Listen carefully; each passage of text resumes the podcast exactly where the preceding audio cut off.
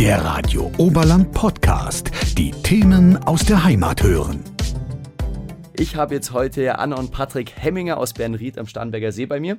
Die haben ein Jahr lang nur regionale Lebensmittel gegessen und dann ein Buch drüber geschrieben. Also jetzt erstmal Hallo, Servus, vielen Dank, dass ihr da seid. Ja, vielen Dank, Hallo, dass Christian. wir da sein dürfen. Hi. Dann stellt euch doch vielleicht einfach mal vor. Fangen wir doch einfach mal mit dir an. Ich bin Anna, ich ähm, bin Journalistin, arbeite auch beim Radio. Ich liebe es zu reisen und äh, bin eigentlich eine Zugezogene, wohne aber seit über 20 Jahren in dieser herrlichen Gegend hier.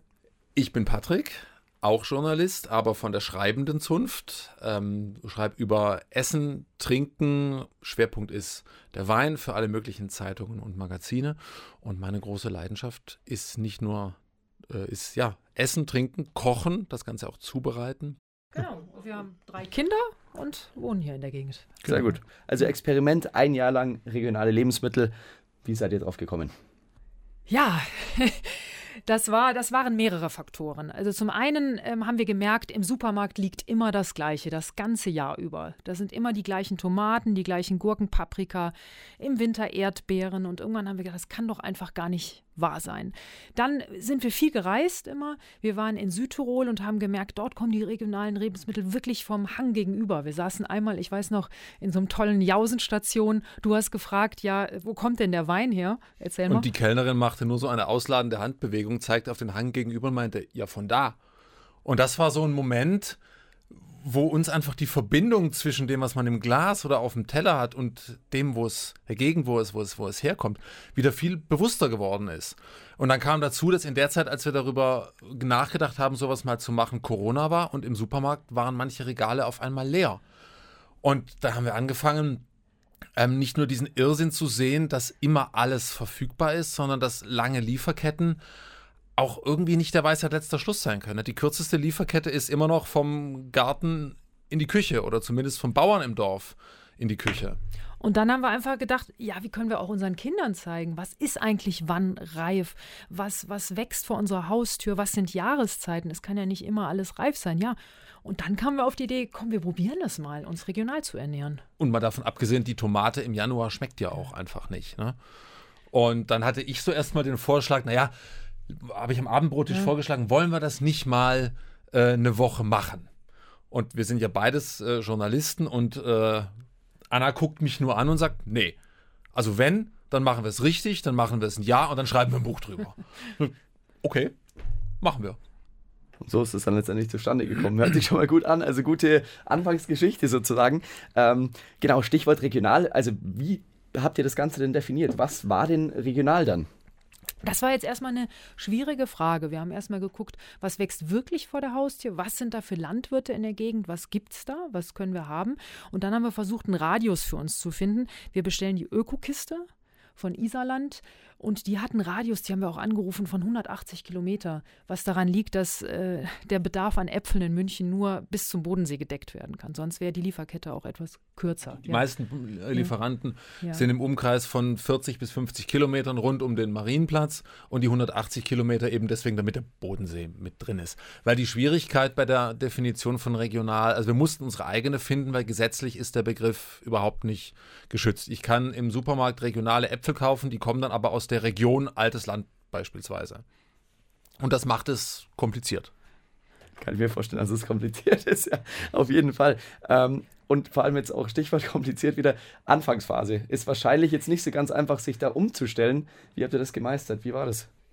das war halt wirklich so. Ähm, wir sind da ja im Januar einfach so reingepurzelt, sage ich mal. Wir hatten uns nicht vorbereitet. wir Bewusst haben, nicht Bewusst nicht. Wir hatten genau. nichts eingekocht. Wir standen vor unserer Vorratskammer und haben uns unsere Lebensmittel angeguckt. Wir sahen, die Nudeln kamen aus Italien. der Reis kam aus Indien. Indien. genau. Tees kam auch von weiß Gott woher. Und wir haben gemerkt, huch, also ist gar nicht so leicht, wie wir das gedacht haben, ja.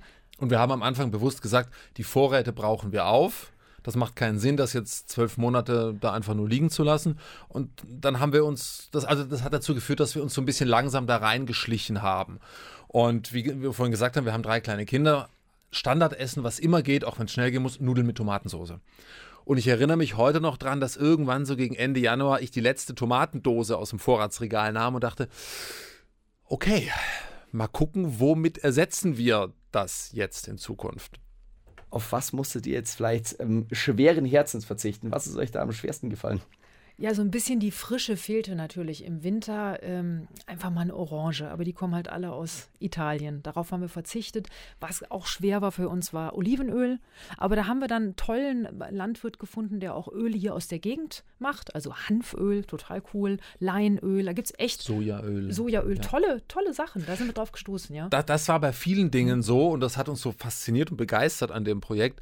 Dass, also Olivenöl ist für uns ein, ein Muss. Da ähm, haben wir auch tolle Händler, bei denen wir ganz hochwertige Sachen beziehen. Das macht einfach große Freude. Und wir dachten, das wird echt hart. Und dann aber zu merken, es gibt Dinge, auf die wir sonst nie gekommen wären, die vielleicht anders schmecken, aber auch unglaublich spannend sind. Genau, es gibt Und, ja mittlerweile auch Ingwer aus Bayern, es gibt Reis aus Bayern, wir haben tolle Produkte entdeckt. Quinoa aus Bayern. Aber du hast auch gefragt, was schwer war. Ja, wir saßen am Frühstückstisch, äh, gossen uns den Kaffee ein, den Kakao, das Schokocroissant lag da und wir sagten, oh, ja, Mist. Also eigentlich müssten wir jetzt streng genommen auf Kaffee verzichten, auf Kakao. Und da haben wir gesagt, das geht nicht, weil wir wollten auch nicht dogmatisch sein mit den Kindern. Also die durften ihren Kakao weiter trinken und wir den Kaffee, weil Kaffee aus Löwenzahn oder Lupine, das, das ist nichts für uns. Was erstaunlich schwer war, äh, war der Käse weil man denkt ja, Bayern, Allgäu, da gibt es Käse. Aber wenn, wenn ich dann am Markt stand, den Käsehändler gefragt habe, ja, wunderschöne französische, italienische Käse vor mir, Schweizer Käse. Und was kommt denn hier aus der Gegend? Dann zeigt er mir so drei Stück und meint, ja, die. Und das war echt schwer. Es gibt einen ganz, ganz wundervollen, den einzigen deutschen Hartkäse-Affineur, der hier in der Gegend sitzt, von äh, Jamai. Äh, das ist großartig, was die machen, aber, und das haben wir dann eben auch viel diskutiert, wie lösen wir sowas? Der ist am Mittwochvormittag auf dem Wochenmarkt in Murnau. So, das sind von uns so 20, 25 Minuten. Kann man sich jetzt nicht jeden Mittwochmorgen aus dem Leib schneiden, ähm, um dahin zu fahren. Und dann hat Regionalität ja auch viel mit dem großen Themenkomplex CO2-Bilanz zu tun. Ne? Und dann setze ich mich ins Auto und verbrenne sechs Liter Diesel, um regionalen Käse zu kaufen. Hm, schwierig. Und jetzt habt ihr es auch gerade schon ein bisschen angeschnitten. Also Ausnahme im Sinne von, okay, Kaffee wurde weiter getrunken, aber gab es jetzt in dem Jahr auch irgendwas, wo ihr gesagt habt, okay, jetzt lasst uns mal einen Tag gut sein vielleicht? Ja, interessanterweise war das, ähm, das hätten wir gar nicht gedacht. Wir haben erst gedacht, das passiert uns bestimmt jetzt so um diese Zeit, wo es nur Kohl gibt und die Äpfel rar werden, aber es passiert uns wirklich in der absoluten Fülle im Sommer, im Juli oder Juni. Wir waren auf dem Markt in Tutzing und da waren diese ganzen Nektarinen und Aprikosen Pfirsiche. und Pfirsiche, alles das, was es jetzt aus Deutschland sehr selten gibt. Und sie guckten uns an, diese Pfirsich, und in dem Moment waren wir gescheitert, weil wir, wir mussten sie kaufen. Wir hatten so eine Lust mal auf eine Nektarine. Und dann haben wir von Herzen gesündigt und dann war es auch gut. Ne? Aber da sind wir einfach ja. mal so richtig gescheitert. Passiert auch mal. Also die meiste Zeit habt ihr ja durchgehalten. Ich meine, ja. ist ja auch mal in Ordnung. Genau, jetzt habt ihr auch immer von euren Kindern geredet. Die waren ja auch bei dem ganzen Experiment mit dabei. Wie ist es mit denen abgelaufen? Haben die, also ist es denen schwer gefallen? Wie war es mit denen? Ich glaube, wenn sie gewusst hätten, was auf sie zukommt, wären sie etwas skeptischer gewesen, aber so fanden sie es sehr interessant. Ähm, natürlich auf die Nudeln mit Tomatensauce zu verzichten, fanden sie jetzt nicht so cool. Aber als wir dann gemerkt haben, wir können das ersetzen durch Bratkartoffeln mit Spiegelei, äh, das war dann das neue Lieblingsessen. Dann war das auch okay. Äh, was ihnen sehr gefallen hat, war, dass wir, ich habe ziemlich am Anfang mit einem, äh, mit einem Koch gesprochen, der ist auch, ist auch im Buch erwähnt, Billy Wagner vom Nobelhart und Schmutzig in Berlin, der gesagt hat, macht ein Erlebnis draus, nehmt die Kinder mit. Und das haben wir gemacht, haben viele Ausflüge gemacht, sind zu Landwirten gefahren, sind zu Produzenten gefahren.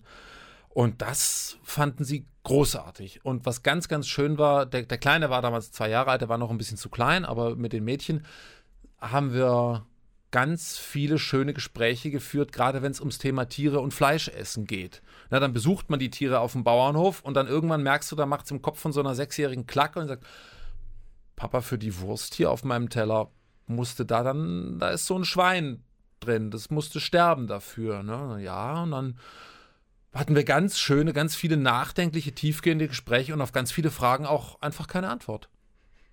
Es ändert einen bestimmt ja auch ein bisschen. Also auch jetzt hier Essgewohnheiten. Also wenn du jetzt sagst, auch man merkt, okay, die Wurst, die kommt eben von dem Tier.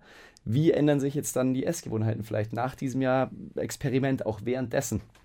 Also wir, das haben wir auch vorher schon viel gemacht, gucken, dass das Fleisch wirklich äh, vom Dorfmetzger kommt, wo wir wissen, es kommt aus der Region, den haben wir auch gesprochen. Da sieht man wirklich die Kühe hinten im Eingang liegen, wenn die geschlachtet werden. Das ist dann einfach gutes Fleisch, das hat auch seinen Preis, aber dann essen wir es halt nur einmal die Woche. Oder wir haben einen befreundeten Jäger, der besseres Fleisch als auf der Jagd äh, kriegt man ja gar nicht. Bio ist eine Beleidigung für dieses Fleisch, ja. Das haben wir gemacht. Wir haben Fisch aus, müssen ja nicht immer von weiß Gott woher kommen. Wir können den Fisch aus dem Starnberger See holen. Ähm, also wir nicht, aber die Fischerin, mit denen wir unterwegs waren, da kaufen wir schon mal unseren Fisch oder einfach regionalen Fisch. Also so hat sich dann schon viel geändert in unseren Essgewohnheiten. Und wir sind immer noch sehr saisonal. Also wir gucken schon, es, ich meine, nichts schmeckt besser als die Erdbeere im Sommer oder die Tomate, frisch vom Strauch gepflückt was wir auch gemacht haben, Tomaten angepflanzt. Also da hat sich schon einiges bei uns im Kopf verändert. Bei den Kindern auch. Ja, total. Also was zum Beispiel völlig aus unserem Haus verschwunden sind, äh, ist, sind Bananen. Das war, das dann ein paar Wochen schwer, vor allem wenn der Kleine sich dann im Supermarkt auf den Boden geworfen hat und unbedingt jetzt eine Banane brauchte. Aber dadurch, dass wir nie freiwillig sozusagen welche gekauft haben, fragt auch jetzt keiner mehr danach. Ja, ist wahrscheinlich einfach, ne? wenn, wenn das Angebot sozusagen dann weg ist so ein bisschen, dann gewöhnt man sich auch irgendwann. Ne? Ja. Ähm, aber wie war das jetzt vielleicht auch vom Kostenaspekt her? Ich meine, regional und Bio ist ja jetzt oft nicht so ganz billig. Man zahlt ja auch dann für die Qualität. Wie habt ihr das selber erlebt vielleicht? Das ist eine komplizierte Frage, weil es da auch wieder mehrere Aspekte gibt. Ne? Da ja. haben wir auch viel drüber nachgedacht. Klar, teilweise ist es teurer, aber wenn man anfängt, alles selber zu machen, dann wird es auf jeden Fall günstiger. Also wenn man Fleisch seltener isst, nur einmal die Woche. Der klassische Sonntagsbraten. Äh, wir haben sehr viel selbst gebacken. Also Patrick backt alles selber. Das ist ein Riesen. Also das ist viel billiger. Wenn man selbst einkocht, selbst fermentiert, das wird dann schon günstiger. Ja, also gerade Brot ist eine, ist eine Riesenersparnis. Ähm, wenn man jetzt im, beim Bäcker einen großen, so anderthalb Kilo Leib kauft, der bei uns mit fünf Leuten nicht allzu lange hält, dann ist man schon bei Kilopreisen von 6, 7 Euro, ist man seine 11, 12, 10, 11, 12 Euro los. Und was kostet eine Packung Mehl? 1,50 Euro, 2 Euro. Wasser kommt aus dem Hahn, Salz kostet fast nichts das macht sich dann schon bemerkbar. Und ansonsten, wenn man darüber hinausgeht, wie Anna gerade schon sagte, ist die Frage gar nicht so leicht zu beantworten. Ähm, saisonal ist eigentlich grundsätzlich günstiger, regional nicht zwangsläufig, weil ich kann für ein paar Wochen im Jahr zum Beispiel auch mal Aprikosen vom Bodensee kaufen. Aber die sind immer teurer als die Aprikosen aus Spanien. Aber der im Winter der äh, Kohl aus Nachbardorf wird immer günstiger sein als der Kohl, der eben von, von weit her kommt. Ja. Also es lässt sich eigentlich sagen, man kann es jetzt nicht pauschal sagen, es ist irgendwie alles so ein bisschen, mal kostet was mehr, mal weniger. Ähm es, kommt, es kommt auf den Einzelfall an, aber wie Anna gerade auch schon sagte, wir haben einfach, die Ernährungsgewohnheiten stellen sich, stellen sich um.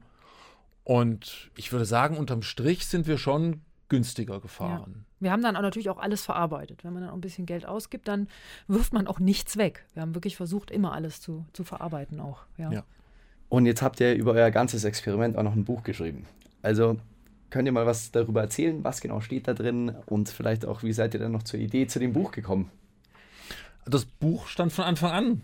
War, war klar, weil wir eben beide Journalisten sind und gesagt haben, dann machen wir das nicht, nicht einfach nur so, sondern dann gründen wir einen Verlag und schreiben in diesem Verlag ein Buch, wie es aufgebaut ist? Erzähl. Ja, wir haben halt alles aufgeschrieben. Also die Monate, was ist wann reif, haben wir in dem Buch geschrieben. Wir haben Rezepte reingeschrieben. Äh, wir haben geschrieben, wie wir im April fast wahnsinnig geworden sind, weil der Frühling beginnt in Deutschland erst im Mai. Also April, März, da ist nichts. Ne? Also die nicht umsonst ist jetzt die Fastenzeit, weil einfach nichts da ist. Wir, haben, wir sind mit Fischerinnen auf den Starnberger See gefahren. Wir waren bei der Jagd dabei. Wir sind mal nach Hermannsdorf gefahren, haben mit den Kindern Brezeln gebacken selber. Wir waren beim Backen auch in in den Bergen und haben das tollste Sauerteigbrot gebacken. Wir haben all diese Abenteuer und Erlebnisse mit verschiedenen Köchen gesprochen, haben wir einfach zusammengefasst in einem Buch, um auf anderen Leuten Lust auf dieses Experiment zu machen, weil es macht Spaß. Es macht einfach Spaß, äh, die Kinder da auch mitzunehmen und ein anderes Bewusstsein zu entwickeln und die Wertschätzung für die Landwirte wieder auch zu haben. Es macht Spaß, du willst Leute dafür begeistern. Würdet ihr jetzt das Experiment wieder so machen? Ja. Ja. Und es ist auch ganz viel davon einfach geblieben.